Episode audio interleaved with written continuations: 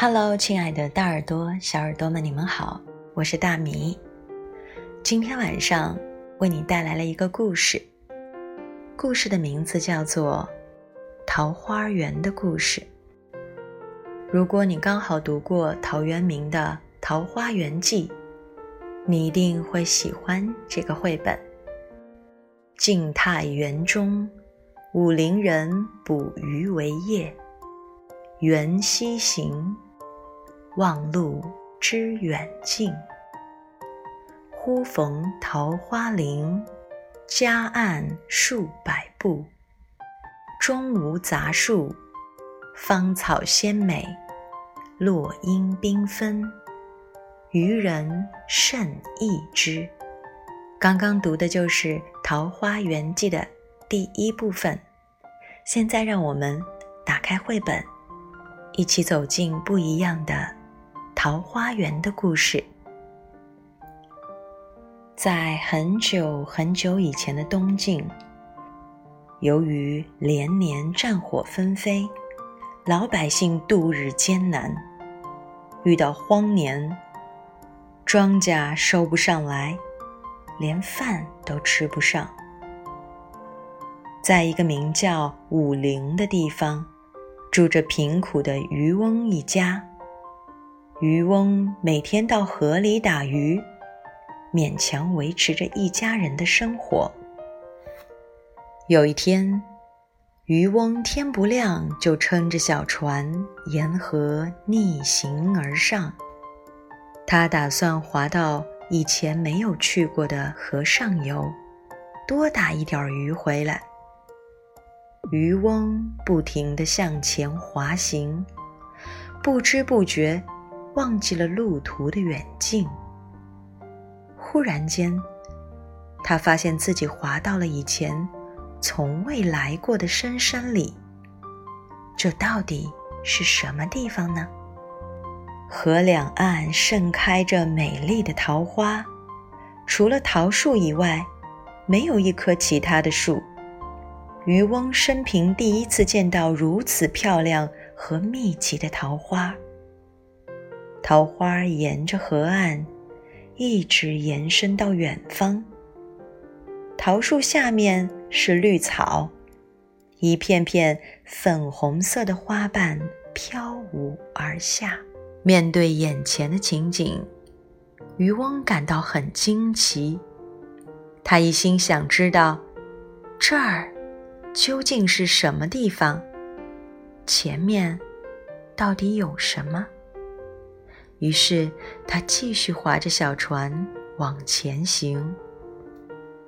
小船沿着桃林前行，河湾逐渐变窄。在桃林的尽头，耸立着一座渔翁从来没有见过的山峰。渔翁注意到，山的背阴处有一个山洞，从山洞里隐隐约约的。透出一点亮光。渔翁跳下小船，把船系在岸边的树上。他走到洞口看了看，然后战战兢兢地往里走去。山洞很窄，刚好能过一个人。渔翁顺着远处透出来的微弱光线，小心翼翼地摸着洞壁。往前走，就这样走了几十步，突然光线刺眼，前方一下开阔明亮起来。啊，多么美妙的风景啊！只见一片片田地被耕作的井井有条，还有清澈秀丽的池塘，繁茂的桑树。翠绿的竹林，那些点缀在山间的房屋，栋栋整齐漂亮，平平展展的田间小路纵横贯通，把整个村庄连接在一起。家家户户的鸡鸣狗叫，彼此相闻。渔翁仔细一看，这里面人们往来耕作。和男女穿着都同外面的人很相似。不论是头发花白的老人，还是垂着辫子的小孩儿，都神色平和，脸上透出一种发自内心的喜悦。这儿到底是什么地方呢？渔翁怀疑自己是不是在做梦。人们看到陌生的渔翁，不禁十分惊讶。有一位老人上前问道：“你是从哪儿来的呀？”渔翁从头到尾讲了自己从山洞钻过来的经过。老人听完后，把渔翁带到了自己的家里。老人全家杀鸡摆酒，热情招待渔翁。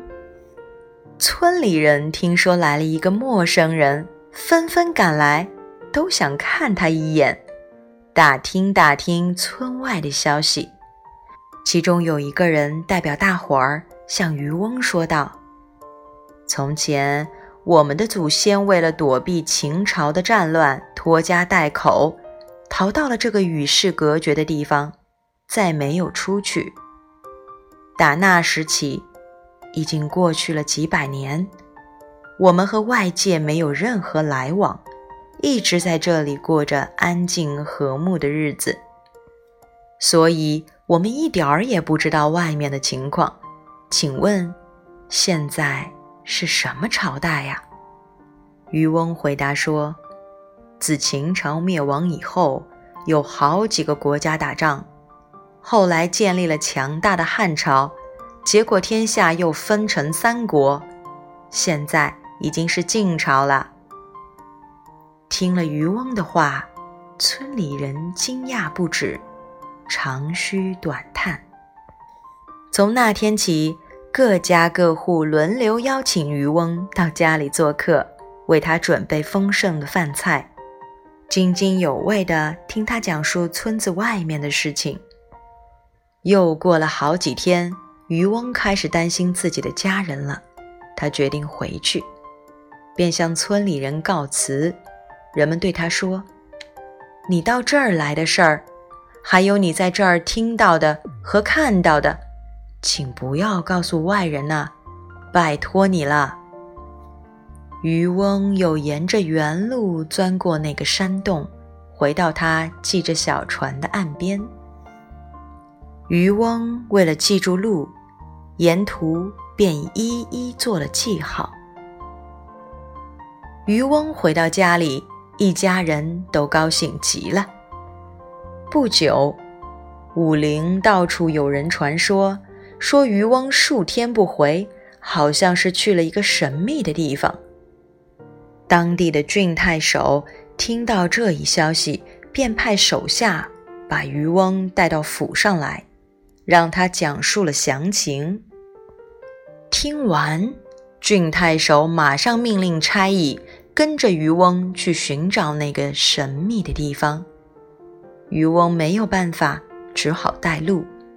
但是，他沿途做的那些记号怎么也找不着了。他也想不起上次走过的那条路了。就这样。